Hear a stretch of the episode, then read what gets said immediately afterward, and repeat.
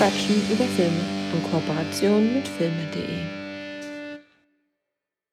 Hallo, hier ist Hakan und ich begrüße euch zur aktuellen Folge von Wir quatschen über Filme. An meiner Seite wie immer. Michael. Genau. Wir begrüßen euch ganz herzlich und freuen uns, dass ihr wieder mal bei uns seid oder auch für die, die neu eingeschaltet haben. Und ähm, was mich besonders freut, wir haben jetzt auch ähm, über Instagram m, ja, einen Hörer, der das erste Mal was von sich gegeben hat, von dem ich noch nie gehört hatte. Raji, wir grüßen dich. Wir hoffen, dass du auch dabei bist und freuen uns ganz doll, dass du uns zuhörst. Ja, heute sprechen wir über drei Filme. Der Hauptfilm ist Midsommer, also ein relativ neuer Film. Schön. Dann sprechen wir über den Sex-Thriller aus den 90ern, 1992 um genau zu sein, Basic Instinct. Und Dark City von Alex Proyas. Unterschätzter Kultfilm, wenig eingespielt, ist der dritte Film im Bunde. Director's Cut kam nie in Deutschland raus. Ja, ja, leider, leider. Ich habe mich gestern noch mal ein bisschen, bisschen noch mal angeguckt, was, was der so beinhaltet. Und äh, ja, mal gucken, vielleicht hole ich mir tatsächlich irgendwann dann doch im, in Original, obwohl wir eigentlich die Synchro-Menschen sind. Aber dann läuft es so wie bei ähm, Watchmen. Watchmen. Dann kommt er doch irgendwann raus. Und du hast ihn nie Und- angeguckt. und ich- genau, ich ihn angeguckt, ganz genau. Ähm, ja, ich würde mit Basic Instinct starten, wenn es Oh. dir recht wäre. Ja. Ja, weil du mich ja letztes Mal auch äh, so. Würdest du die Inhaltsangabe von Basic Instinct übernehmen wollen oder würdest du lieber die Inhaltsangabe von dem nächsten übernehmen wollen? Was ist bei dir gerade? Hast du gerade offen? Ich habe gerade offen. Ja, super. Ich, komm, ich, ich lese das äh, einfach vor. Ich hoffe, das ist das Richtige. Der berühmte Rockstar Ja, Johnny ja. Boss ist tot. okay. Äh, stimmt, das ist am Anfang passiert. Irgendwie, ne? Beim Liebesakt wurde er brutal mit einem Eispickel hingerichtet und mit einem weißen Seidenschal ans, ans Bett gefesselt. Schnell gerät Catherine Trammell, die Freundin des Mordopfers, ins Visier der beiden Ermittler Detective Nick Curran und, und Gus Mor Moran.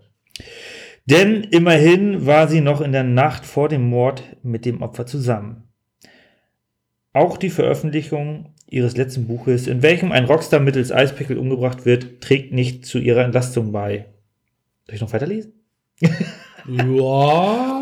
Während Catherine Trammell sich dem polizeilichen Verhör erfolgreich entziehen kann und an, ein, und an ihrem neuen Buch schreibt, verfällt Detective äh, Curran der eiskalten Blondine nichts ahnt, dass ausgerechnet ein Polizist in ihrem nächsten Werk das Mordsopfer ist. Punkt, Punkt, Punkt. Ja. Punkt, Punkt, Punkt. ja. Ist, ja, schöne, interessante Inhaltsangabe. Ja, ist auch nicht die offizielle, denn wir beide haben ihn jeweils auf Netflix gesehen und haben uns eben beholfen. Soll ich starten? Willst du starten?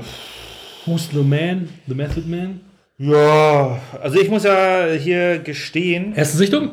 Ich kann die nicht, genau. Ich, äh, ich habe diese berühmte Szene, die für mich persönlich überraschend früh in dem Film auftauchte. Für mich aber auch diesmal, obwohl ich den schon kannte. Ja. Ich habe mich auch gewundert, wie früh es schon äh, die kannte ich im Grunde nur, also ich, ich kannte diese Szene äh, vor allem, weil die ja bei den Simpsons mit äh, Hausmeister Willi. Und bei Little Weapon 1 auch. Ja, okay, das, das kann, kann ich mich nicht dran erinnern.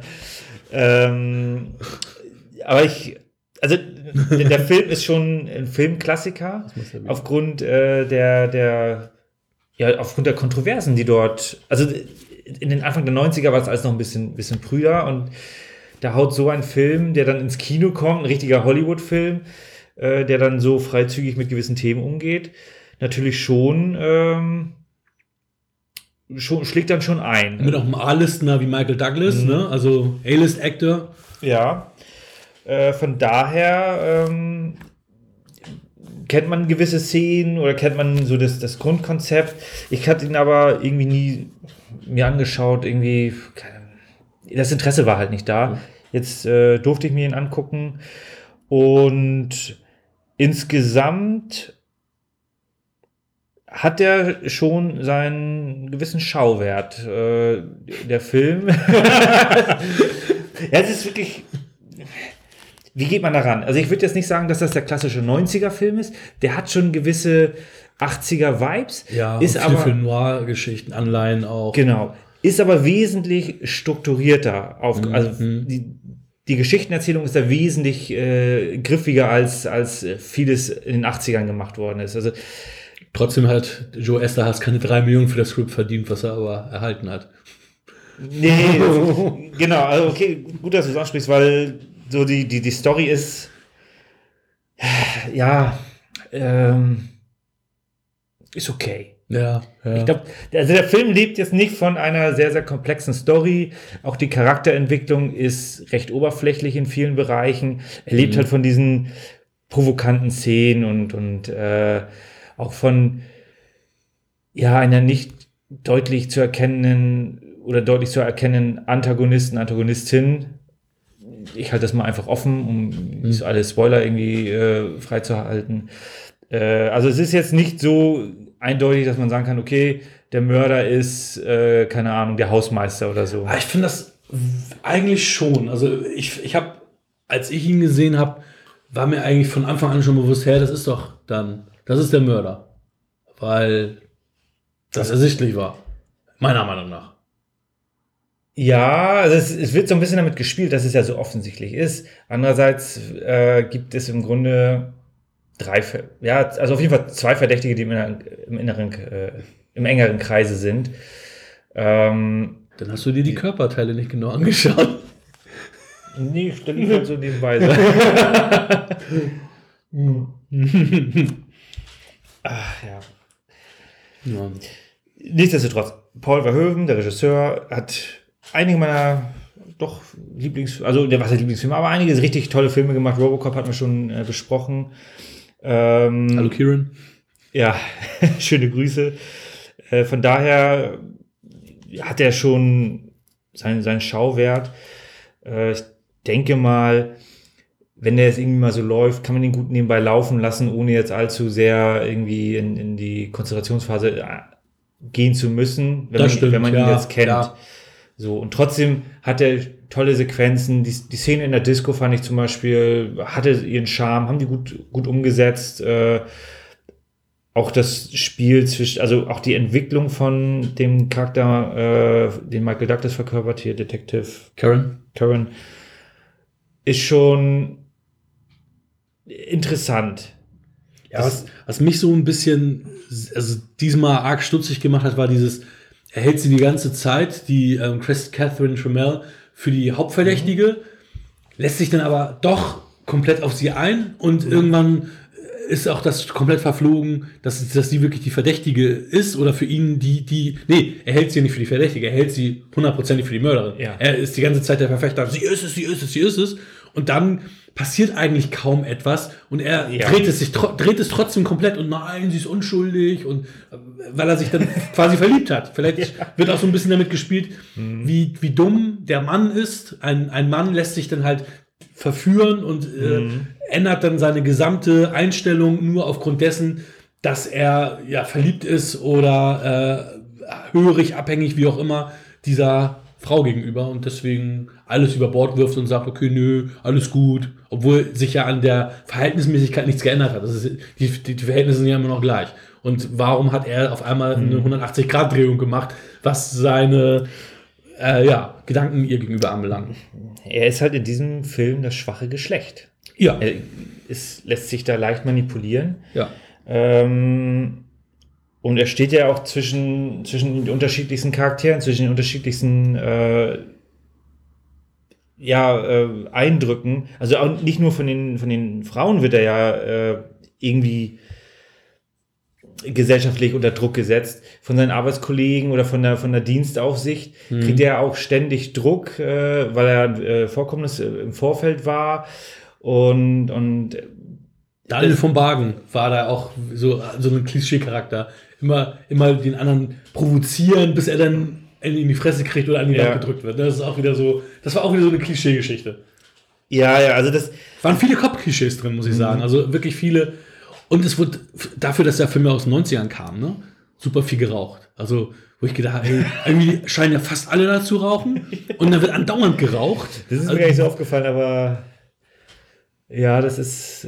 In der Diskothek wurde auch geraucht, weiß ich Ja, nicht. und, Das ist- und auch wo er zu, zu äh, Gene Triplehorns Charakter gegangen ist, ähm, hier die, die Psychi Psychiaterin, Psychologin, wo wir äh, rauchen, ja, nimm dir die Schachtel Zigarette aus der Schublade und geh. So, wo wir so, alle, alle haben sie Zigaretten. Also, egal, egal wo er war, alle, und alle haben sie Zigaretten und rauchen. Ja, aber sollen die die jetzt festnehmen? ja, das. Also die, die, die große Frage ist halt, ich meine, das, der Film ist in die Filmgeschichte hier eingegangen aufgrund der kontroversen Szenen. Würde der Film ohne diese Szenen funktionieren? Ja, funktionieren schon, aber dann wär, hätte er halt nicht diesen, ja, diesen Anklang gefunden oder auch diese ganze Presse natürlich gehabt, weil es ja dann auch hieß, ich meine, da gab es ja auch immer, gab es eine Zeit lang Gerüchte, ah, haben sie wirklich miteinander geschlafen und, ne, und äh, ich glaube, Sharon Stone hat die beiden, die Fred Astaire und Ginger Rogers, der, ähm, ähm, der 90er genannt, weil das alles eigentlich total durchchoreografiert war und alles und äh, die sollen ja auch irgendwelche Genitalpads getragen haben und alles und, und, und die da auch okay. Fleischfarben sind, weil das war ja auch die große Zeit O-AIDS und so weiter, da waren sie alle auch ein bisschen, bisschen empfindlicher, Oh ja, das ähm, natürlich was das dann- anbelangte. Dann trifft man mit so einem Thema natürlich, äh, also da sorgt man für, für, für Furore. Ja, wobei man natürlich sagen muss, aus heutiger Sicht, wenn man unsere ganzen Serien betrachtet, die ja jetzt auch immer sehr viel zeigen, ist der relativ harmlos jetzt. Und, ähm, Ja. und das ist ja die Unrated, die ja noch nicht mal in amerikanischen Kinos lief, weil das zu schlimm war, Ja. sondern das ist die Unrated-Fassung. Und ich meine, Ich meine, der Film. Robo war ja schon immer ein bisschen lockerer, was das Ja. anbelangt. Ne? Ich meine, der Film geht natürlich, also der zeigt schon, schon also der zeigt ja viel, Ja. aber es geht da dann doch schon mehr in das Erotische, Mhm. würde ich sagen. Das ist jetzt nicht einfach nur irgendwie animalischer Sex, wo es einfach nur darum geht, um jetzt äh, Fleisch zu zeigen und das gehört Das ist so bei Spartacus tatsächlich, also das ist bei Sp- Spartacus der explizitere, härtere Geschlechtsakt quasi. Also ich finde auch, also vor allem bei vielen Serien, wo, wo ich jetzt erstmal im, im ersten Schritt nicht dran denke, dass sowas da äh, ja, gezeigt wird, äh, müssen die Schauspieler dann trotzdem solche Aufnahmen und ja mitmachen. Also ich, ich denke zum Beispiel an Altered Carbon. Ich weiß nicht, ob du den gesehen hast. Die Also erste, die erste Staffel. Genau, da, ja, habe ich jetzt auch die erste Staffel nur gesehen. Ähm, da ist halt auch Szenen, wo der Hauptdarsteller, keine Ahnung, wie der heißt, bei, von Robocop ist der. Joel, Joel Kinnaman. Ja. Ich, der läuft ja halt auch nackt durch die Gegend. Und dann denke ich mir halt auch, die Anforderungen an die Schauspieler heutzutage sind ganz andere. Und das ist halt nur, im Grunde in Anführungsstrichen nur eine Netflix-Serie, Ja. wo die Gage wahrscheinlich okay ist, aber das ist halt kein Game of Thrones oder Friends oder was auch immer äh, Level und die Anforderungen werden immer größer. Und dann hast du zu der Zeit mit dem, was die gezeigt haben, aber für viel mehr Furore gesorgt und für Michael Douglas war das natürlich nochmal ein, noch mal ein Riesensprung. Also, das ist schon, die Welt ist halt ungerecht, ne? aber die Anforderungen steigen halt stetig. Der Zuschauer möchte immer mehr, immer was Neues Fall. Und äh, der Film hat da auf jeden Fall mit reingespielt, um dann die Entwicklung weiter voranzutreiben. Und Paul Verhoeven ist ja sowieso ein Typ von sehr, sehr expliziten ähm, Filmmaking. Ja, genau. Jetzt im, ja, im, im größeren Sinne ist es natürlich eher so die Gewalt, wenn ich jetzt an Robocop denke. Wobei hier auch ein paar Gewalteruptionen sind, meist Ja. mit Blut und Eispickeln Ja. und so, ne? Also, dass man da dann halt viel gesehen hat, aber im Vergleich zu seinen sonstigen Gewalteruptionen natürlich eher weniger, ne? Aber er zeigt halt immer viel von allem gerne, sagen wir mal so. Das ist, ist, ja auch, äh, ist ja auch in Ordnung. Ich meine, ich mag einen Großteil seiner Filme. Bei dem Film, also dass ich mir den jetzt tr- trotzdem nicht angeguckt habe, keine Ahnung. Ich habe es jetzt nicht bereut. Schon mal gut. Wurde in Summe gut unterhalten. Ich äh, respektiere auch den, ähm, den filmischen Impact. Und deswegen würde ich dem Film jetzt auch tatsächlich eine 7 geben. Mhm. Äh, jetzt, wenn, wenn dieser, dieser Sexpart nicht drin wäre, dann wäre das mit Sicherheit eine 6. Mhm. Weil dann einfach die Story da ein bisschen zu dünn ist. Das mit dem Ende oder, beziehungsweise auch den Verlauf, den gehe ich mit, ist in Ordnung. Aber äh, mich hat tatsächlich auch nichts irgendwie schockiert oder überrascht. Mhm. Aber Dafür habe ich wahrscheinlich auch zu viel gesehen. Ja, das denke ich auch. Also, dass es natürlich auch mit mitspielt. Ähm, weiß nicht, ich habe ich hab ihn, ich habe ihn relativ früh gesehen. Ähm, wie war das? Habe ich den zuerst gecuttet gesehen, die Mutterversion, als meine Mutter dann halt alles, was äh, Spaß gemacht hat, rausgeschnitten hat. 20 Minuten war so. Nur so ein bisschen, äh, bis, bisschen äh, Sex drin hatte und ansonsten raus. oder hatte ich den zu, zuerst ähm, meiner Tante die VHS-Kassette entwendet und für drei Monate äh, behalten. Ähm, das weiß ich nicht, was zuerst kam. Ja, sorry, ähm, ich hab's, ich hab's aber nach drei Monaten wieder hingepackt. Ne? Also, ne? Es, es war nur eine Leihgabe. sie weiß es nicht. Ich hoffe, sie hört auch nicht. Nein, sie hört auch nicht zu. Also ich wüsste nicht, dass meine Tante, äh, die ich jetzt meine, dazuhört. Wollen, okay. wir, wollen ja keine fremden Namen hier nennen. ähm, ja, hast du Walter, Walter Skinner gesehen? Ich, da war ich Ja, überrascht. Da war ich überrascht. Ich wusste gar nicht, dass er dabei war. Ich fand das sowieso interessant, wie viele ähm, Bekannte Gesichter. Genau, Mhm. Walter Skinner war dabei von Akte X, der Typ, äh, der Antagonist aus Jurassic Park. Mhm. Ganz am Ende war noch ein Charakter dabei, äh, der ältere Herr, der da, wo die da im Büro saßen. Den, der kam mir auch irgendwie bekannt vor. Also es ist schon so ein paar Gesichter, wo ich dachte, ah, woher kennst du den denn jetzt Mhm. wieder? Und ähm, ja, fand ich ganz, fand ich ganz witzig. Das ist halt auch mal ganz nett. Die haben dann nicht allzu große Rollen. Äh, die haben natürlich die, die Verhörungssequenzen, da haben sie eigentlich dann doch einige bekanntere Gesichter drin gehabt. Und hinten raus haben die dann halt den Fokus auf die wesentlichen Charaktere gesetzt. Äh, ist halt mal ganz spaßig da auch. Ich finde es nur so witzig, weil ähm, ich habe ihn das letzte Mal gesehen. Ich denke mal, circa vor zwölf Jahren müsste es gewesen sein. Und dass, dass, dass man aber auf, X. auf andere, auf andere Achso, die Basic Instinct. Nee, Basic Instinct. Also ich dachte, du Das- wolltest nein, genau. nein, nein, nein. nein, der war ja auch bei Sons of Anarchy. Da war, hat er ja eine prominente Rolle auch gehabt. Ähm, nee, aber das, dieser, der Gast, George Zunzer, den, den habe ich so nie wahrgenommen, diesen, also sein, sein, sein, ähm, sein, äh, sein Partner, der Partner Ja, okay, ja. Und den fand ich da voll cool, den mochte ich da total gerne. Und der, der, aber ich weiß, dass der mir sonst immer egal war. Und deswegen fand ich das total witzig, dass du mal andere Aspekte siehst. Ja. Und dass zum Beispiel auch ähm, die, die Erotik-Szenen, die ich früher auch immer irgendwie sehr erotisch fand, jetzt für mich so, ja, ich, gu ich guck da hin und ja, es ist, ist halt so. Ne? Also es war nicht, Mhm. ich fand immer noch, dass Sharon Stone wirklich eine sehr schöne Frau war. Ich meine, sie war, ich glaube, die 13. Wahl oder 14. Wahl irgendwie sowas war das. ähm, ist dadurch ja zum A-Lister aufgestiegen eine Zeit lang, ähm, durch den Film katapultiert worden, weil halt auch keine A-Listerin damit spielen wollte und so viel zeigen wollte. Und ähm, ähm, Das kam auch eigentlich, der Film kam ja 92 raus und Total Recall war, glaube ich, 91. ja, ja, genau. Es war kurz nach, äh, deswegen hat Paul Verhoeven, er wollte sie äh, Ja. Gerüchten zufolge schon länger haben, ähm, aber das Studio hat dann immer gesagt, nein. Auch Michael Douglas sagte nein, A-Listerin, A-Listerin, A-Listerin und dann wurde sie es halt doch. Das ist genau wie mit der Verhörszene, da gibt es halt tausend verschiedene Geschichten. Ne?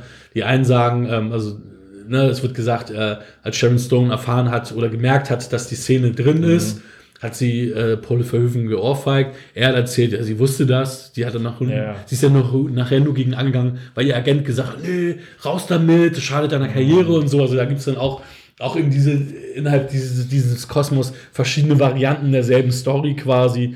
Ähm, wahrheitlich wahrscheinlich irgendwo in der Mitte, wie immer. Ja. Ähm, wie es dann halt immer so ist. Ähm, ja, Michael Douglas, den mochte ich ja sowieso immer gern, den habe ich schon äh, aus kind in Kindertagen gemocht. Da gab es ja Ein Richter sieht rot, habe ich damals gesehen, den Film und Die Straßen von San Francisco, die Serie. Ähm, also Michael Douglas kannte ich halt auch schon von Kindestagen an. Deswegen Okay. war das auch so, oh, alter, alter Held der Ja. Kindheit, so nach dem Motto. Sharon Stone war halt das Sexsymbol der 90er, ne? Also die ist ja dann wirklich auch präsent gewesen. Mhm. Und das war ja so unsere Zeit, wo wir dann halt auch jugendlich waren. Also bei mir, du, du war, bei dir war es noch ein bisschen davor. Ja. Da sind die drei Jahre immer, ne? Genau in der Zeit. Das ist total witzig. äh, das, das, das ist, ja, aber genau, also bei mir fing es dann halt auch an, dass man sich für Frauen, also dass ich mich für Frauen interessiert habe und äh, für Mädchen interessiert habe, dann so in der Zeit, wo sie dann halt auch groß wurde und alles. Und dann waren ja die beiden Großen der 90er, waren ja Pamela Anderson und Ja. Sharon Stone, ne? wo man sagt, okay, das waren die, Baywatch. ja, genau. Die Träume schlafloser Nächte von, von Jungen. Ja, also ich, ich, muss, ich muss sagen, ähm, dass ich ihn noch genauso fand wie vorher. Ich habe ihm eine 6 gegeben gehabt schon damals und er ist bei mir immer noch eine 6 gewesen. Also drei Sterne ähm, bei Letterboxd. Okay. Ähm, also sechs, sechs Sterne. Also ich war auch überrascht, als ich bei Letterboxd so, oh, dreieinhalb. Mike findet ihn besser als ich. Super. Ja, Äh, das ist halt so ein bisschen die Historie, lass, lass ich damit einfließen. Da bin ich einfach. Ja, okay. äh, mhm. Quasi kriegt er dann halt noch diesen Nostalgiepunkt oder. oder Ja, oder, mhm. es ist halt jetzt, also dadurch, dass ich die IMDb Top 250 mehr angucke, dann Mhm. gucke ich mir halt auch Filme an wie Metropolis, wo du dann Mhm. zweieinhalb Stunden Stummfilm dir reinziehst und den musst du dann äh, anders bewerten. Ähm, Hast du recht, ja. äh, das versuche ich dann immer schon noch mit einzufließen, weil bei älteren Filmen hast du ein größeres Risiko, dass das nicht mehr deine Zeit ist. Auf jeden Fall. Die, aber bei solchen Sachen, wenn, wenn die so eingeschlagen sind in der Filmhistorie, dann gehe ich da schon nochmal für mich drauf ein, funktioniert das oder kann ich das nachvollziehen, was, wie das damals funktioniert hat. Ähm, ja, deswegen, aber nichtsdestotrotz fand ich in, in Summe auch gut unterhalte. Ja, Ja, es gibt so ein paar Punkte, die konnte ich nicht, ähm, die habe ich dir nicht abgekauft. Also da hatte ich letztes, also bei letzten Sichtung vor ungefähr zwölf Jahren nicht die Probleme mit, aber auch hier Gene Triplehorn, die aus Waterworld. Ja, genau. Ähm, die habe ich auch erkannt. dass die irgendwie eine voll ausgebildete Psy- Psychiaterin, Psychologin, was auch immer ist, die ja irgendwie, wie alt war die, 28, 27 oder so? Das Ja. war dann auch so, wo ich dachte, ey, das ist, das, das nehme ich euch nicht ab. okay, da hast du Wenn die frisch von der Uni kommt, okay, das würde ich euch abnehmen, aber das nehme ich gerade nicht ab. Die ist Polizeipsychologin, irgendwie, weiß ich nicht, die, die 27, 28 maximal, mm, nehme ich euch nicht ab. Aber das war wahrscheinlich auch so ein bisschen noch mehr die Zeit, wo du gesagt hast, okay, ich nehme einfach äh, Schauspielerin oder Schauspieler, die verkörpern einfach eine Rolle, was sie gar nicht sind. Und heutzutage wird da mehr auf die, auf die Persönlichkeiten auch geachtet, dass, sie sagen, okay, die Person passt da besser rein äh, in, die, in die Rolle und das hat ein, Andere Zeit, also Ja. es ist schon, was du sagst, es war ja auch trotzdem eine andere Zeit. Ich meine, 92 ist noch nicht so lange her, aber irgendwie doch. fast 30 Ja, Jahre. deswegen, ja. Es fühlt sich noch nicht so lange her an, aber es ist schon relativ Ja, lange her. ja. Deswegen. Ja, dann lustiger Abschluss. Ich habe den Film vorgeschlagen, du bewertest ihn besser als ich. Das ist, glaube ich, auch eine Premiere jetzt wieder, ne? Das ist ja auch Filme unter 8 vorschlägst. Ich verstehe das nicht.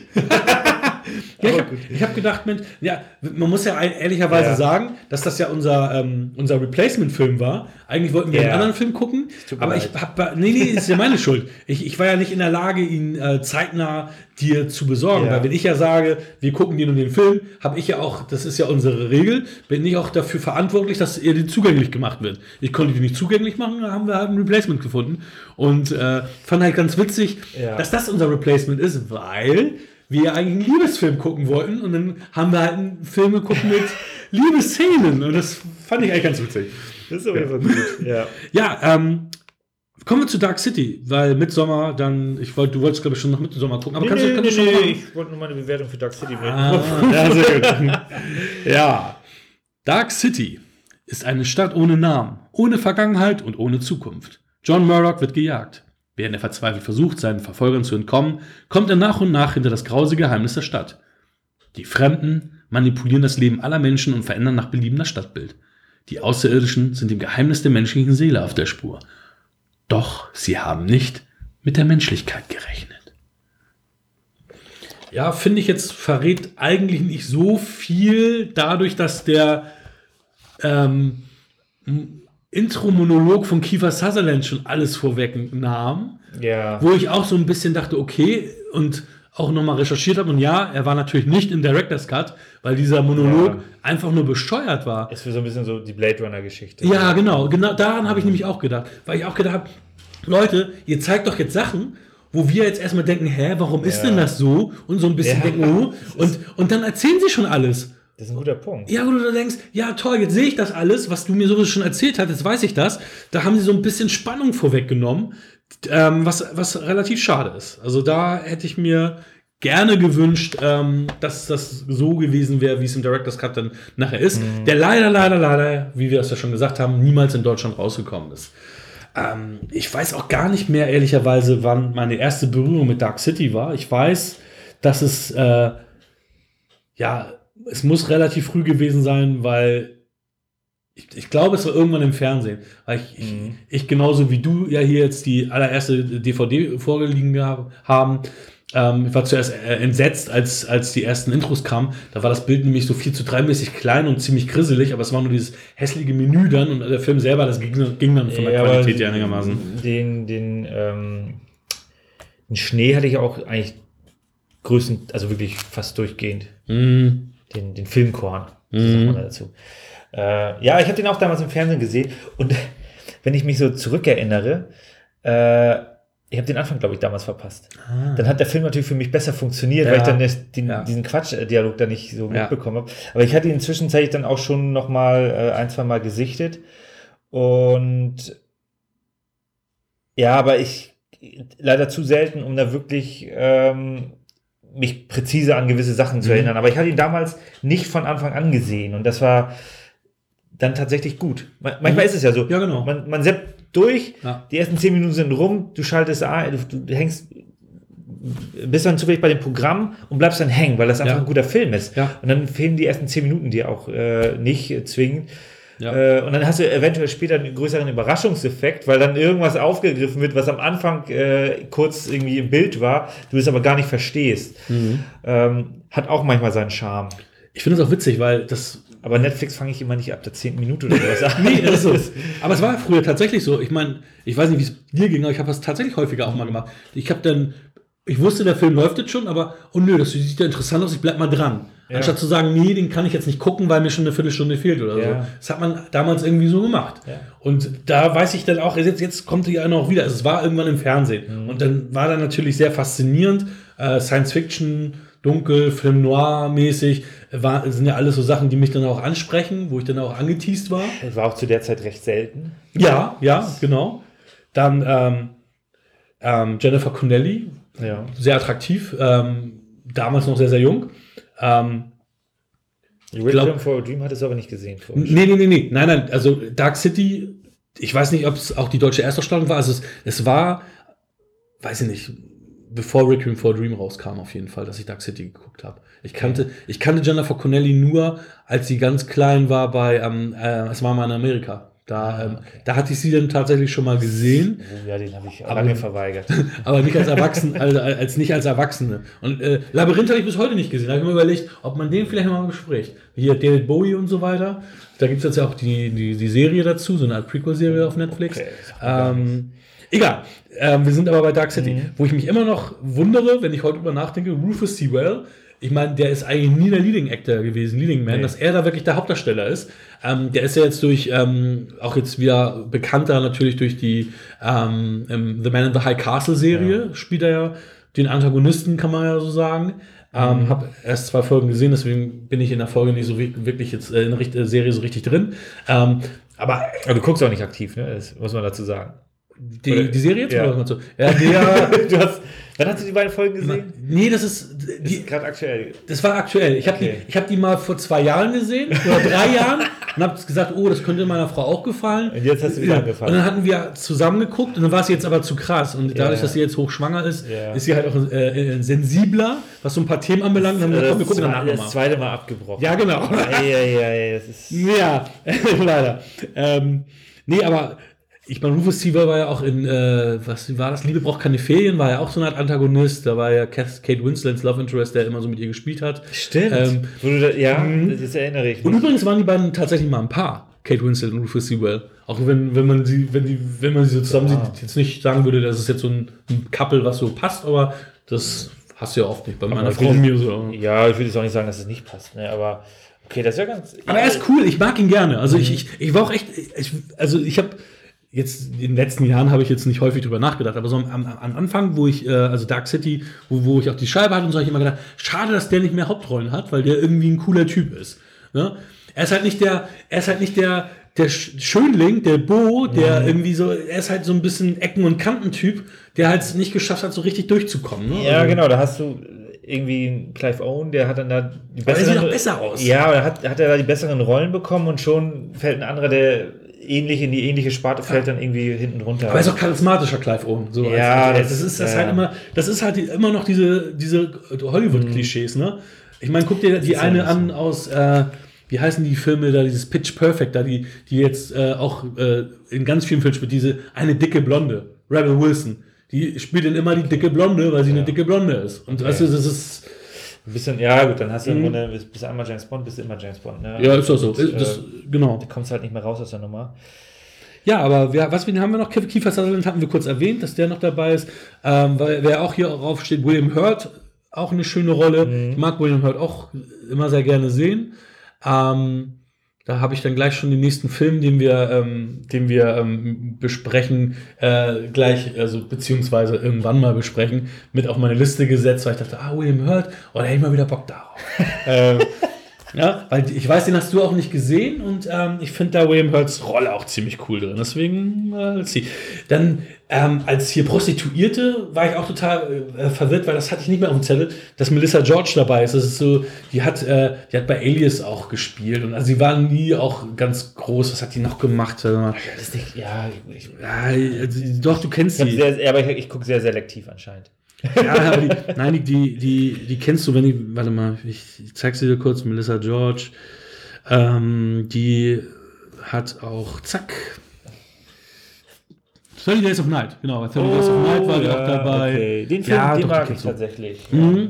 Da spielt sie ja den, die Ex-Frau, glaube ich. Ne? Ja, genau. Ja, nein, also die hat jetzt auch nie so den großen, die, die war, war jetzt meistens in Serien unterwegs und so, aber ähm, das war auch ihr, ihr Leinwanddebüt, die war auch sehr, sehr jung, hat man ja auch äh, gesehen. Da war auch gesagt, okay, der, w- äh, hatte ich gar nicht auf dem Schirm, dass die da überhaupt ähm, Ja. mit von der Partie war.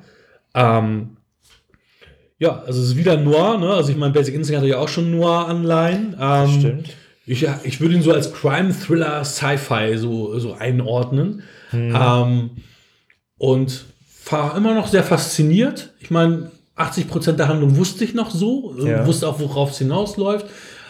Für mich erst, äh, sind erstaunlich gut gealtert die Effekte. Ich konnte damit gut leben. Ich fand jetzt nicht, Ja, dass das, das billig und scheiße aussah oder Ja. veraltet. Ich meine, klar, so ein paar Lichteffekte waren dann schon so ein bisschen, wo du denkst, okay. 98. Ja, äh, ja, wenn du dir dann irgendwie Episode 1 anguckst, das sieht schon ganz, ganz andere äh. Welt. Also manchmal, wie man immer so schön sagt, weniger ist mehr und hier haben die ganz bewusst äh, ja, da einen Fokus drauf gesetzt, das einfach ein bisschen, bisschen, weh- also ein bisschen seichter alles zu machen und dann sieht es halt immer noch gut aus und, und oder beziehungsweise man kann ein bisschen besser connecten äh, und ja, es war, glaube ich, auch kein Big Budget Movie. Nein, nein, aber es hat- war geschickt gemacht, was ich glaube, lass mich lügen, 27, 28 Millionen Mhm. und weltweit hat er auch ähm, 27 oder 28 Millionen eingespielt. Ja. Plus ein paar Euro mehr, äh, Dollar mehr. Also. Ist halt so ein Liebhaberobjekt. Ja, absolut. Also auch von der, von der Produktion, die sagen, okay, die haben Bock auf den Film, Ja. die finden das, das Skript gut.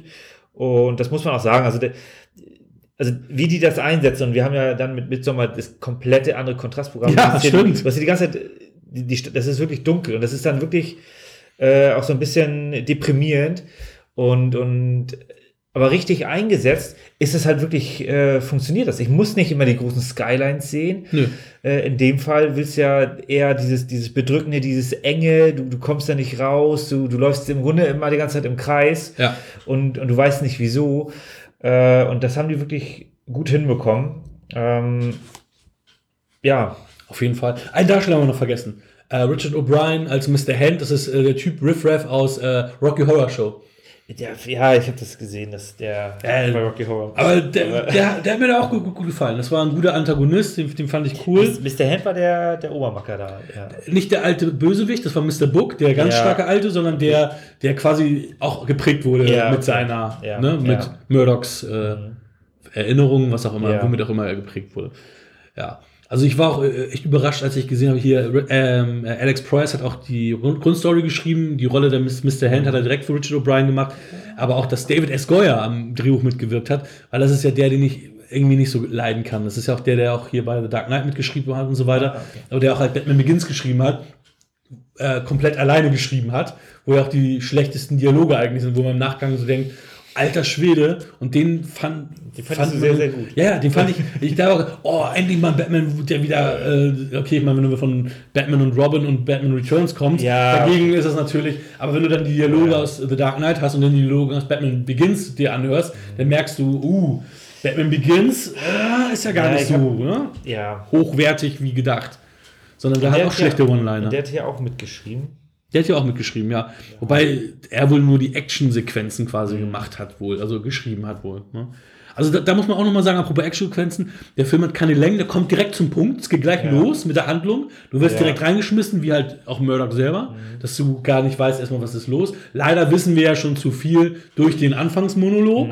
Ähm, ja, also für mich acht, acht Sterne, vier, ähm, vier auf Letterboxd. Ähm, Ja. Ich bin mir noch immer noch nicht sicher. Ich wollte mir bis heute überlegen, kommt das Herz dazu oder nicht. Bin mir immer noch nicht sicher, ob ein Herz kommt oder nicht. Aber geiler Film, Ja, immer ich, noch. Also ich finde das spannend. Ich habe, also ich persönlich habe mich gewundert, dass du den ausgewählt hast, wo ich dachte so, ja, das ist schon äh, ein schöner Geheimtipp. Den kann man mal machen, den kennen nicht so viele Leute. Ähm, und ich dachte schon so, okay, dass das für mich schon etwas mehr ist, weil ich halt äh, Film Noir, Sci-Fi und so weiter grundsätzlich gut finde, äh, verständlich. Ähm, ich bin aber doch überrascht, dass du den dann noch besser findest, weil ich denke mir immer, okay, dass ich den gut finde. Und gut heißt bei mir dann, oder sehr gut finde, ist, heißt dann in dem Fall sieben Sterne. Äh, Dass ich den sehr gut finde, weil das ein schöner Genre-Lieblingsfilm ist oder so, so, so ein Film. Für, für Genre-Fans ist das definitiv was.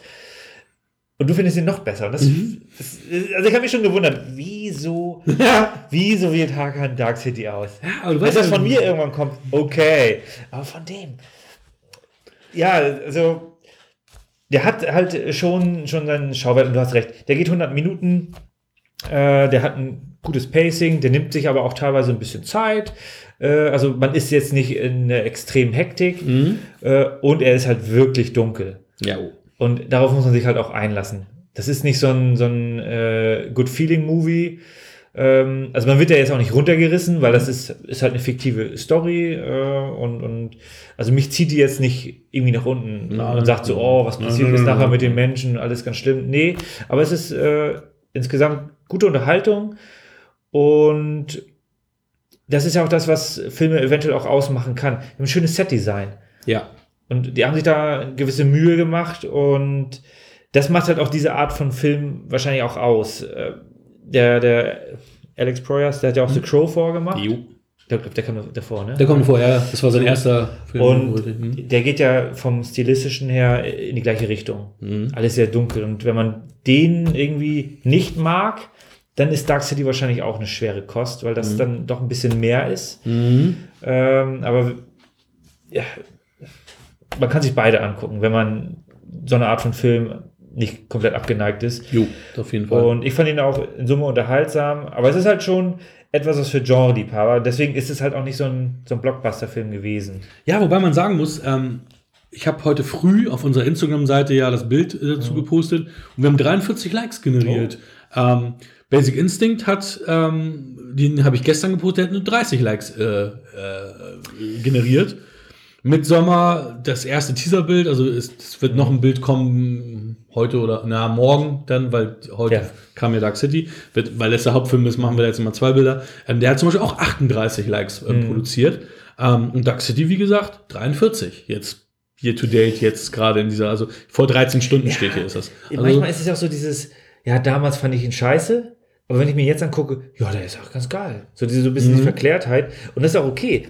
Filme, die man vielleicht in einem anderen Alter nicht gut fand und sich die später nochmal anguckt, dann wirken die auf einmal ganz anders oder man kann besser connecten, dann guckt man sich die mit anderen Augen an, sozusagen, und findet Filme besser oder schlechter. Und dann hast du natürlich, und Dark City ist schon, ist so eine, so ein Guilty Pleasure, so eine kleine Perle. Die Frage ist, ähm, wenn wir jetzt äh, uns das Ende angucken, was ja nicht wird wirklich für mich, nein, das ist kein, das ist eigentlich kein Spoiler. Wer sind diese Menschen? Sind sie, sind sie entführt worden? Sind das alles Tote, die jetzt in einer, also die, diese, die, ne, wer, wer, wo kommen die her? Ne? Sind die von der Erde entführt oder Ja, so, hörte sich auf, so hörte sich auf jeden Fall der Anfangsdialog Ja, äh, an, dass das so in die Richtung geht. Aber wie es genau ist, weiß man natürlich nicht. Ne? Und, und Ja, in welcher Zeitperiode wir sind, weil ja auch vieles un, im Unklaren ist. ja, das, das, das muss man, glaube ich, einfach akzeptieren, weil auf die Realismus-Schiene darfst du hier nicht gehen. Da gibt es genug Szenen, wo du denkst, ja, okay, das ist ein bisschen Hanebüchen, aber in dieser Welt funktioniert das halt so. Da muss man sich dann darauf einlassen. Äh, aber hinten raus habe ich mir tatsächlich, das, das meinte ich halt, ich, ich connecte mit den, äh, mit den Personen nicht so sehr, dass ich sage so, oh, was passiert ist mit denen. Ich, der Film ist zu Ende und ich akzeptiere das. Denke mir so, ja, okay. Schönes Leben für die noch. Aber ich möchte jetzt tatsächlich in dieser Situation nicht stecken, weil dann das einfach alles, das sind zu wenig. Zu wenig Aussicht auf mehr. Die stecken da ja im Grunde fest. Mhm, das stimmt. Also ich, Ja. bin, ich bin mir auch total unsicher. Also das ist ähm, ja schwieriges Thema. Ja, ich habe aber heute auch ein schwieriges Thema jetzt äh, auf Filme.de gesehen, wo du sagst, ähm, ja, ich meine, im Endeffekt könnte das auch unsere Planung über Bord werfen. Okay. Denn ähm, aufgrund dieser Coronavirus-Nummer Ja. wird MGM weltweit den Bond-Start verschieben. Sowas kommst du jetzt ums Eck. Ja, auf den 25. November 2020. Oh. Dann müssen wir den ja umwechseln. Ja, ich denke auch. Dann müssen wir da noch mal ein bisschen was machen. Ähm, ja. Ja, es gehen halt jetzt deutlich weniger Menschen ins Kino gerade Ja. und dann sagen sie, okay, ähm, ja, dann lassen wir das mal jetzt erstmal stecken. Der sollte ja eigentlich kommen. Weil das war so krass, weil da war, das war schon geplant, dass wir vor der Geburt, dass Rico und ich dann nochmal ins Kino gehen und Bond gucken. Weil das dann halt vor der Geburt stattfinden würde. Ja, mein Schatz, das wird nix. Ich meine, du, du hörst nicht mehr zu, weiß ich. Ähm, ähm, aber ja, also, boah, also ich bin da auch ein bisschen äh, ja, sprachlos, denn ich habe diese News auch eben gerade erst gelesen. Ähm, deswegen, ja. Kommen wir mal zu, zu was Fröhlicherem. Und zwar ähm, haben, haben wir tatsächlich noch ein, ähm, noch eine Interaktion mit einem Zuhörer gehabt. Das habe ich dir auch noch gar nicht erzählt. Ähm, das sage ich dir jetzt hiermit. Und zwar hattest du mal erwähnt, dass du Interesse, Interesse hättest an den ungeschnittenen Captain Future Folgen. Und da hat unser Ja, auf äh, Deutsch. ja, ja, genau. Und da hat unser Zuhörer Mike, ähm, also nicht du, Ja. äh, hat unser Zuhörer Mike tatsächlich gesagt, ja, die, die kann man tatsächlich ähm, auf unkonventionellem Wege ähm, sehen. Da gibt es äh, Möglichkeiten. Ja, aber nicht komplett auf Deutsch. Das weiß ich nicht. Weil, ja, ähnliches. also vielen Dank. Ähm, ich habe mich damit tatsächlich auch befasst. Das ist wirklich. Ich habe die, äh, ich habe mir das nicht angeguckt, weil äh, was ist denn an Captain Future so das, das, das Wichtigste? Ähm, es, sind, ist natürlich, es sind spannende Geschichten und der Soundtrack in Deutschland ist natürlich der Hammer. Und die die CDs verkaufen sich ja wahrscheinlich immer noch, wenn man mal die Serie wieder äh, rauskramt. Und ich habe dann auch mal so eine äh, zusammengeschnittene deutsch-französische Version gesehen, wo dann alle Szenen Mhm. dabei sind. Ich habe da ein bisschen reingeschaut. Aber das ist natürlich so dieser Sprung, weil dann auch die Musik auf einmal eine ganz andere Ja, ist äh, zwischen ja. den Szenen. Äh, war dann zu krass. Und es ist, es ist wirklich schade. Es ist wirklich. Ich kann mir die Serie eigentlich auch gar nicht mal angucken, weil es schmerzt dann zu sehr zu wissen, ja, es fehlt halt jetzt Szenen. Und aber die, die, die, Musik höre ich mir immer noch gerne an. Das ist äh, so auf dem Weg zur Arbeit, kann man sich das auch gerne mal geben. Aber vielen lieben Dank. Ähm, ja, was soll man da machen? Ja, vielleicht kommt da ja auch noch mal irgendwann was, ne? You Ich, never ich, know. ich akzeptiere eine neue deutsche Synchro-Version mit der alten Musik. ich hänge nicht zwingend an die Stimmen. Das ist zwar, wäre dann zwar schade. Äh, bitte macht das. Uncut mit der Musik von Christian Brun. Ist wahrscheinlich ein rechte Problem. ja, auch. Aber die japanische Fassung will ich mir auch nicht reinziehen. Man kann, also man kann die kaufen für, keine Ahnung, 150 Euro Oh. auf Blu-ray mit japanischer Original und kann man sich alles reinziehen. Aber das ist halt dann doch eine andere Serie und ja, ich schweife gerade ein bisschen ab. Alles gut. Äh, das bei, sind wir. bei Saber Rider ist es ja genauso. In der deutschen Version hast du ganz andere Inhalte. Ja. Da fliegen, die, da sterben keine, die landen dann in der Phantomzone. In der Originalversion sind die alle tot. Ja, das ist auch so witzig, weil das ist. Also ich habe das ja auch als Kind gesehen und habe das irgendwann mal auf Schnittberichte gesehen, dass mit der, ne, Ja. das, und dass die ja extra auch den, so Dialoge wie als die, jemand, Ja. jo, jetzt ist er wieder in der Phantomzone, jo, jetzt ist er wieder nach Hause gekommen und jetzt wird er wieder nach Hause geschickt und so. Und ich dachte, okay, das ist totaler Schwachsinn, Ja. aber ich weiß, dass ich das als Kind damals gekauft habe. Von wegen, oh, jetzt hat er ihn in die Phantomzone geschickt. Das, das Schlimme da war ja eher, dass ich als, auch als Kind dachte so, ja Mist, der kommt dann ja wieder. Mhm. Wie, wie können die denn dieser Riesenarmee denn überhaupt Herr werden, wenn die die nicht äh, umnieten können, Ja. sozusagen. Witzig, also. Und da ist es ja auch so, äh, je nachdem, was für ein, in welch, aus welchem Land du kommst, ist jemand anderes der Chef. Ja, das hatte ich auch gelesen, das war auch sehr strange, ne? Ich, hier, der Cowboy ist doch eigentlich der Chef quasi, nee, ne? nee, nee. Äh, bei den Amis. Äh, die, bei den Amis ist der Cowboy der Chef, aber in der Originalfassung, das ist ja dann die japanische Version, ist äh, der, der Rennfahrer, glaube ich. Ah, Beziehungsweise es kann auch sein, dass die dass das mit Rachel heißt sie, glaube ich, oder wie die heißt. Ne? Aber in der deutschen Version ist es halt der Säbelschwinger. Keine Ahnung, das, ich mochte den auch nicht. Nee. Der Cowboy war Colt, war halt der coolste. Aber das nur, nur dazu. Deswegen, ähm, ja, ich würde mich tatsächlich freuen, wenn Captain Future in Deutsch neue Synchro mit alter Musik komplett irgendwann mal erscheinen würde. Mike, schreib uns nochmal, wenn du denkst, dass es doch irgendwie. Vielleicht hat er da Kontakte. Wie, was sagst du eigentlich zu dem Digibook von Midsommar? Oder Mediabook, Entschuldigung. Ist ja kein Digibook, ist ja Mediabook. Ja, das haben auf jeden Fall schöne Bilder. Ist mal ein bisschen was anderes. Ähm, Hat mir gefallen. Ich bin da auch. Man hat jetzt. äh, Also, ich habe im Grunde größtenteils gehört, davon gehört, dass der Film sehr gut sein soll. Hereditary haben wir ja schon besprochen gehabt. Ähm, aber ansonsten war ich relativ blank, was den Film angeht im Ja, Vorfeld. ich, ich genauso. Also genau, also Ja. ich unterschreibe zu 100%, was du gerade gesagt hast. War bei mir ganz genauso. Würdest du uns den Klappentext vorlesen, den es nicht gibt, sondern wir müssten wieder ausweichen aufs Internet? Das tue ich doch gerne. FSK Oh. ab 16, das ist interessant. Das wäre eine 18er oder? was? Oder eine 12er? Eine 12er ein bisschen krass. Das ist aber der Kinderzeit. deswegen, das ist aber nicht 12. Nee, aber ich hätte schon eher gedacht, dass es in Richtung 16er geht. Ja. Ähm, aber gut. Alle 90 Jahre feiern die Bewohner eines verschlafenen schwedischen Dorfes die Sommersonnenwende. Ganze neun Tage lang halten die Feierlichkeiten an, die mit den altbekannten traditionellen Festivitäten der Region allerdings nur wenig gemeinsam haben. Das weckt Christians Neugier, ähm, ich spreche den einfach mal Deutsch aus, der unbedingt an Midsommer teilnehmen will und dafür auch gemeinsam äh, mit seiner Freundin Danny extra die weite Reise ins skandinavische Hinterland auf sich nimmt. Ohne eine wirkliche Ahnung davon zu haben, was sie dort überhaupt erwartet, müssen die beiden allerdings schon kurz nach ihrer Ankunft feststellen, dass hier irgendwas nicht mit rechten Dingen zugeht. Statt fröhlicher Tänze und Blumenpflücken stehen nämlich unheimliche, groteske Rituale auf dem Programm, die den vermeintlich romantischen Urlaub zu einem Horrortrip werden lassen. Wo ist das junge Paar hier nur reingeraten? Wobei Blumen werden ja auch gesammelt eigentlich. Ja. ja. ne? Ja, so ein bisschen übertrieben Text hier. Ne? Und mit Kränze, Schon. auch schöne Kränze und so. Ah ja, was ganz wichtig ist, wir sprechen über die Kinofassung. Der Director's Cut befindet sich zwar ebenfalls auf der Scheibe, aber wir haben uns dazu entschlossen, die Kinofassung zu sehen. Wobei ich irgendwann den Director's Cut auch nachholen werde. Und wenn du Bock hast und auch sagst, aber das werden wir im Laufe dieser Episode jetzt noch erfahren, ähm, können wir den vielleicht sogar dann nochmal besprechen äh, innerhalb des Director's Cut. Wenn du da Bock drauf hast, das werden wir jetzt gleich eruieren.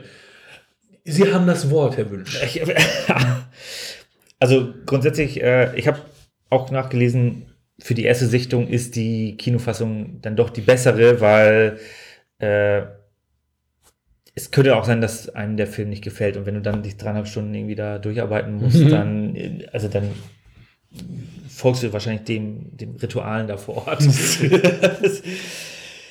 ja, ähm, ich hatte den Film, ich muss gestehen, die, die Pausen waren recht kurz, aber ich habe den in drei äh, Abschnitten gesehen. Ich habe äh, so den, den, äh, wie sagt man so schön, den Prolog, so die erste Mhm. halbe Stunde hatte ich mir angeguckt. Und das fand ich wirklich sehr klasse. Das ist schon, das hat Ari Asters bei Heredit Hereditary auch sehr, sehr gut hinbekommen. Er setzt dort irgendwie, ich würde sagen, so einen emotionalen Anker. Absolut. Also, sorry, dass ich dich da unterbreche, aber das ist auch der erste Satz, den ich mir so überlegt hatte. Hab ich den geklaut? nein, nein, nein, nein, nein, dass die ersten zehn Minuten Ja. dieses Filmes auf mich mehr Impact hatten als Ja. ganz, ganz, ganz viele andere Filme. Ja. Die ersten zehn Minuten haben mich so gekriegt und ich war total, uah, und auch emotional total aufgewühlt und alles. Und also der, der hat mich richtig am Anfang richtig auch Mhm. erwischt und auch gefesselt. Und das ist, glaube ich, auch das, was. Und ja, ich hacke immer wieder. Das ist, bietet halt eine Menge Angriffsfläche. Du guckst den Marvel-Film an. So. Und ja, Ey, Sorry. Eigentlich liebt der Marvel, weil er jedes Ja. Mal über Marvel wieder spricht. Ich habe Ja. heute noch gar nicht an Marvel gedacht. so. Und, da, und dann hast du da, ähm, die setzt im Grunde einen, ja, alles ist toll und nichts passiert, Anker, weil du irgendeine Actionsequenz hast am Anfang, wo du weißt, okay, keiner stirbt und das zieht sich halt bis zum Ende des Films durch. Also, also beziehungsweise es besteht keine Gefahr. Es stirbt keine, also es besteht keine Gefahr, ich mache mir keine Sorgen, ich erst mein Popcorn. Zwischendurch gehe ich aus dem Kino, gehe auf Toilette, 20 Minuten, komme wieder, hab, hab nichts verpasst. So, den Anker hast du Doch bei die Mar- Hälfte der Action-Szene. ja, den Anker hast du bei Marvel und sowohl bei Hereditary als auch bei Midsommar hast du hier gleich ein ganz anderes Level. Du wirst hier sofort irgendwie festgenagelt, das ist die Stimmung des Films und mit der gehst du hier bitte rein. Und wo ich das noch hatte, ähm, war zum Beispiel bei Sicario, Mhm. dem ersten Teil, Mhm. wo ich diese Anfangssequenz dachte so, okay, jetzt weiß ich, um was es hier geht. Und dieser, dieser unterschwellige, diese unterschwellige Stimmung, sei es nun Druck, sei es nun irgendwie was, was Gutes, was Schlechtes, das zieht sich halt durch den Film durch. Und das ist, glaube ich, etwas, was viele einfach missachten, weil dadurch habe ich hier einen ganz anderen, ganz andere Herangehensweise an den Film. Ja. Szenen wirken für mich anders, intensiver und das hast du halt hier in diesen, in diesem Film dann doch immer unterschwellig mit dabei. Und ich glaube, in dieser Art von Film, also jetzt bei Midsommar, ist es auch richtig wichtig, dass du sowas setzt. Weil der ganze Film ist im Gegensatz zu Dark City nur hell. Du Ja. hast keine Nacht. Du hast ganz am Anfang natürlich, äh, die Anfangsszene spielt ja in Amerika, glaube ich. Äh, Da hast du natürlich so noch, noch diese, diese Nachtsequenz kurz. Äh, und dann hast du halt die ganze Zeit helles, helles Bild. Und da musst du dann an der richtigen Stelle halt die Leute festhalten und sagen, okay, mit den Gefühlen musst du hier in den Film reingehen. Und das ist das, was eigentlich auch den Film ausmacht. Das Auge des Zuschauers lenken und leiten und den dadurch eine gewisse Stimmung vermitteln. Und das macht Ari Asters auch hier bei Midsommar sehr, sehr gut. Wo ich auch denke so, okay, da haben wir jetzt einen Regisseur, der hoffentlich da noch andere Art von Filme macht äh, und uns äh, anders emotional auch reinzieht. Das muss ja nicht immer irgendwie äh, Horror oder Thriller sein, das kann auch Liebesfilm sein. Und da bin ich mal auch gespannt, äh, wo, wo seine Reise dahin geht. Äh, und das fand ich wirklich sehr, sehr, sehr, sehr stark. Also wirklich die erste halbe Stunde war schon wirklich ein großer Impact. Und dann hatte ich ähm, wirklich, ich hatte nur kurz pausiert und dann Ja. habe ich weitergemacht, eine Stunde geguckt, äh, habe dann kurz unterbrochen, wo die ähm, Danny? nee, wo die andere, wo die, wo das andere Mädel sich beschwert hat, Ja. wo ihr Typ ist. Mhm. Kurz davor Mhm. habe ich äh, kurz pausiert und den danach den Rest des Films im Grunde konnte ich wirklich sau nochmal sauber weggucken. Also da, danach hat er mich nochmal mehr gefesselt. Also davor fand ich es schon, schon sehr, sehr, äh, sehr, sehr beeindruckend, was da alles stattgefunden hat. Er nimmt sich natürlich nach dieser Anfangssequenz ein bisschen Zeit. Er nimmt ein bisschen Tempo raus, wenn man das so sagen kann. Ja, ja. Äh, und so, so an so kleinen Stellen wirft er so kleine Steinchen, hier könnte was passiert sein, aber ganz unbewusst, ganz unterschwellig. Es wird nicht wirklich großartig was verraten, aber gleichzeitig weiß, okay, da ist jetzt mehr. Mhm. Da wird jetzt gerade mehr, oder passiert im Hintergrund gerade mehr, was ich gar nicht mitbekomme, weil ich ja im Grunde aus Sicht der, äh, der, der, der Truppe da bin, die jetzt sehr naiv in diese ganze Situation. Ich meine, du denkst ja an nichts Böses. Kommt da an, denkst du, ach, die machen da halt alle 90 Jahre so ein Riesenfest, ist ja was Spannendes, ist ja spektakulär. Äh, Und aus der Sicht ist im Grunde die, die ganze Szenerie dann auch findet statt. Mhm. Und das finde ich halt sehr, sehr gut gemacht, weil du kriegst immer wieder was mit, aber gleichzeitig zu wenig, um das Gesamtkonzept schon zu verstehen. Gewisse Szenen haben mich jetzt nicht schockiert, beziehungsweise habe ich mit gerechnet, dass sowas passiert, unabhängig davon, ob ich jetzt den Film schon kenne oder nicht. Also jetzt äh, die, das, weswegen ich dem Film eine 18er geben würde, die eine Szene, die kam jetzt für mich nicht so extremst schockierend oder überraschend, weil ich dann irgendwie schon gedacht habe, okay, ja, sowas in der Art könnte jetzt passieren. Äh, also mit diesem Riesenberg, ne? Mhm. die, die Sequenz. Ähm, aber gleichzeitig ist es dann halt hinten raus. Also, so das, das große Ziel, wo am Anfang gesagt wurde, so, ach ja, äh, ihr seid alles nette Menschen, also irgendwie ihr passt hier gut rein. Da dachte ich schon so, okay, äh, typisch Horrorfilm. ähm, aber wie das nachher alles umgesetzt wurde, äh, ja, klasse. Auch wieder tolle Kamerafahrten. Ja. Äh, Schöne Bilder vor allem. Ja, absolut. Wie bei Hereditary auch ein paar Gewaltspitzen, wo du wieder denkst, okay, eigentlich wird nicht so viel Mhm. Gemacht in dem Bereich, aber wenn, dann schon ein bisschen, ne? Ja, Was ja anders als bei Heredit- Hereditary war, ist, du hast eigentlich keinen, keinen großen Cast. Du hast Will Poulter, den man von äh, eigentlich so ein bisschen kennt, aber er ist auch kein, kein, kein großer Star. Ähm, er hätte ja, eigentlich war er ja die ganze Zeit S und ist dann, ist dann ausgestiegen, als hier der Regisseur ausgestiegen war, Ah, okay. äh, Cary Ta- Taganakwa. Ähm, und äh, sonst, ne, der hat, der hat Ja. meistens Nebenrollen gehabt, ne? Also der ist auch kein großer Star, aber er ist der einzige Bekannte in dem Cast. Okay, Florence Poke, Poke, Puke, wie auch immer, die ist jetzt auch einigermaßen rausgekommen. Die kannte ich aber vorher der, noch nicht. Der Christian hat Jack Rayner, der hat bei Transformers 4 zum Beispiel mitgespielt. Den, Ah, okay. glaube ich, den Love Interest von der Tochter. Okay, hat, den hatte ich gar nicht, hatte ich dem Zettel. Und gar auch äh, bei Detroit, der auch mit Ah. Mark Wahlberg war. Also keine Ja, Ahnung, ob die ja, da ja. eine Connection hatten. Äh, Detroit? nur- Boston. Detroit habe ich noch gesehen. Aber Detroit ist, ist nicht mit Mark Wahlberg. Boston ist mit Mark Wahlberg. Ist das so? Habe ich das verwechselt? Detroit ist mit, ähm, hier mit, ähm, ja, hier, Okay, dann habe ich das verwechselt.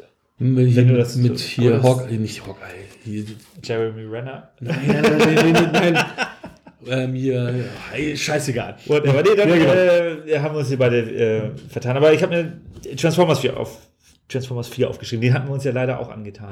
ja, leider.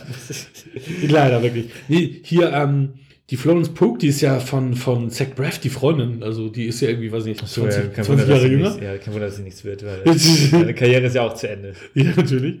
Ähm, aber die hat, die hat tatsächlich schon ein bisschen. Ach, die, Anthony Mackie meine ich. Anthony Mackie, John Boyega, die machen, die sind nämlich in Detroit. Ah. Und dann müssteste er ja auch kommen. Ja, ich glaube, da war, war der nicht eben schon? Ach, jemand. Ist nicht. Mason Alban. Nee, dann, nee, nee, okay. Egal. Whatever. Whatever. Vielleicht, äh, ja. Ja, aber auch die, geschrieben? die, hat jetzt, die hat jetzt irgendwie, die hat in diesem einem Wrestling-Film auch mitgespielt und sie hat, also die, die hat jetzt schon drei irgendwie größere Rollen jetzt gehabt. Also es war jetzt das erste Mal, dass, Mhm. dass ich sie gesehen habe, aber die, die scheint jetzt so ein Ab- und Kammer zu haben. Und die hat ja gut gespielt. Würdest also, du ähm, Wrestling-Filme als echte Filme ansehen? Oder ist das eher sowas wie. Äh, Dieses, dieses Fighting with the Family, das, das soll ja das ist einfach mal, um so Fass aufzumachen. Aber Fighting with the Family geht ja um Wrestling, aber es ist ja, da wird ja nicht nur gewrestelt. Nee. Also, oder was meinst du? Meinst du jetzt? Okay, ich dachte, wenn du Wrestling-Film sagst, dass das WWE-Produktionen sind. Ah, na, ja, genau. Nee, das Ja, ist es okay. nicht. Es geht Weil um. WWE-Produktion würde ich ja schon fast nicht mehr als richtigen Film ansehen. Ja, die sind, also, hier The Marine und so weiter waren ja auch von dort. Also, ja, es ist halt, ne? Billige, na, ich weiß auch nicht. Ähm, aber wir, wir sind ja bei, bei Midsommar. Ja. Da muss ich auch Kleiner sagen, Cast. das genau. Danke, dass du die, die Punkte die aufgenommen hast. Ähm, ich wusste genau wie bei Hereditary nicht, wo führt das Ganze hin. Was passiert am Ende? Wo, fü- wo wird das Ganze enden? Das Ja. weißt du bei vielen Filmen, weißt du ja meistens schon, wie die, die Marschrichtung ist. Und da war ich die ganze Zeit so, wo will er mich mit hinnehmen? Wo geht's hin? Wo, und das hatte ich bei Hereditary genauso, dass ich da Ja. lange, lange im Unklaren war, wo es hingeht. Man kennt ein berühmtes Ja. Bild, also Ja. wie sie in der, mit der Krone da ist und da läuft Blut runter, oder man kennt das, wo irgendwie Tränen ja, genau, wie sie irgendwie heult und jemand ihr Gesicht anfasst. Das sind so die zwei Ah, okay. prominentesten Bilder, die man so kennt, die aber innerhalb des Kontexts ganz anders sind, wenn man den Film sieht. Das finde ich aber gut. Dass Mhm. du nicht immer irgendeine Szene aus dem Film, sondern mach doch einfach mal andere Szenen, die aber den, den Vibe des Films, die die Atmosphäre einfach übermitteln, aber nichts verraten. So würde ich auch gern Teaser oder auch Trailer sehen. Ja. Erzähl- Zeig doch nicht immer alle möglichen Szenen, die mitten im Film stattfinden, dann mach einfach irgendwas. Ja, auf Hauptsache, die Leute werden gehuckt. Ja. Und ähm, ja, also bei Hereditary fand ich es auch viel unerwarteter. Hier habe ich die ganze Zeit damit gerechnet, dass irgendwas passiert. Mhm. Was genau, konnte ich jetzt nicht sagen, aber als sie dann kurz davor waren, dachte ich, okay, jetzt passiert das. Äh, aber trotzdem war die Faszination da, weil, ähm, also ich persönlich hatte jetzt nicht die ganze Zeit dieses Bedrohliche, wo ich die ganze Zeit Angst hatte, aber ich habe, der Film ist sehr hell und ich habe ihn auch tagsüber angeguckt. Ähm, das, das macht natürlich auch einen Impact aus. Wenn ich jetzt zum Beispiel an äh, den Film mit Ethan Hawke, äh, Sinister, Mhm. der, der hat mich wirklich, Boah, äh, der habe ich auch mitten in der Nacht geguckt und Mhm. der hat mich dann auch richtig äh, fertig gemacht. äh, so, also von der Atmosphäre her, das war wirklich stark. Das hatte ich jetzt hier nicht. Nee. Ich habe ihn auch nachts gesehen. Zu- Also ich habe beide nachts gesehen. das Midsommar auch nachts ja, gesehen. Sinister Okay. hat mich fertig gemacht. Ja. Midsommar, nein, war okay. Ja. Mhm.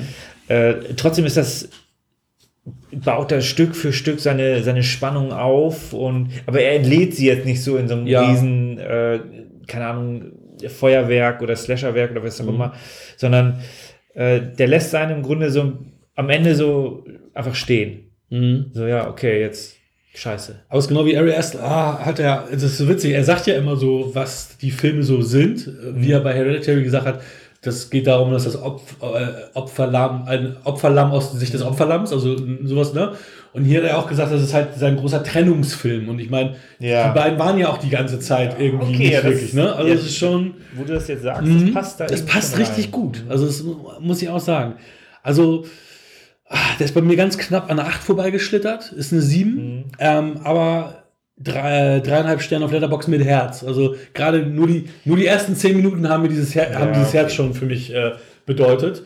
Ähm, und ich würde mir auch gerne dieses ähm, Experiment antun, diesen Director's Cut nochmal zu sehen. nicht, nicht unbedingt in den nächsten sechs Monaten, aber auf jeden Fall irgendwann. Ja, ähm, Jetzt bin ich auf dich, auf deinen, deinen äh, Eindruck gespannt. Also Ja, finalen Eindruck. als, als Gesamtwerk fand ich den auch sehr, sehr gut. Äh, habe den auch sieben, sieben Sterne Mhm. gegeben. Äh, aber sieben Sterne reichen nicht dafür aus, um 200 Minuten mir anzugucken. Ich bin der Meinung, ich habe alles gesehen, was äh, ich da sehen sollte. Äh, sicherlich gibt die, die längere Fassung noch mehr Charaktertiefe, noch mal Charakterschärfe in gewissen Stellen.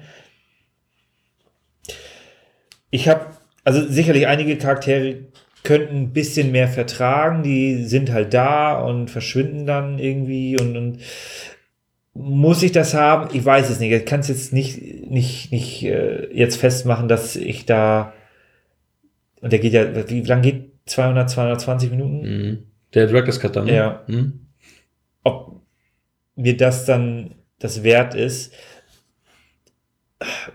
oder ob man den auch gut in zwei Stücken gucken kann. Bei Herr der Ringe würde ich auch sagen, die Langfassung, guckt euch die Langfassung an, aber wenn euch das zu lang ist, dann guckt ihr ihn halt in zwei, äh, guckt ihr jeden Film in zwei Teilen, dann hast du halt sechs Filme. Ja, genau. Weil ja. du hast halt vier Stunden. Kann man auch gut immer. machen. Kann man auch Genau, die haben auch gute Enden, also gute den zwar immer durch, dann, wenn ich ihn gucke, aber Wenn du, man wenn könnte du, es tun. Ja, genau, wenn du Bock hast.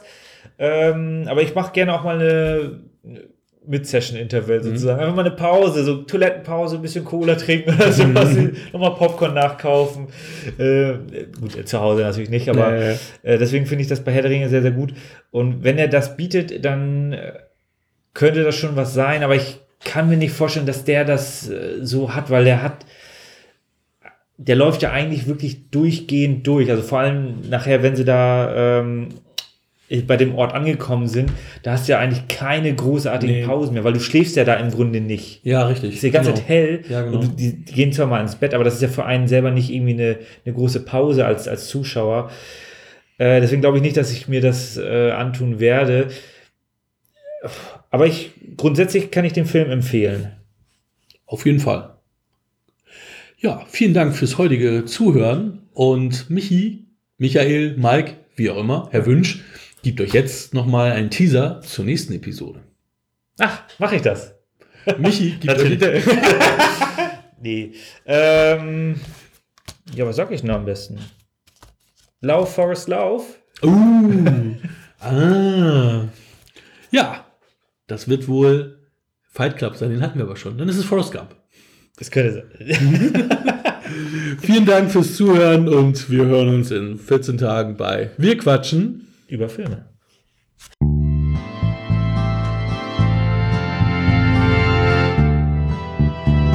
Das war Wir quatschen über Filme.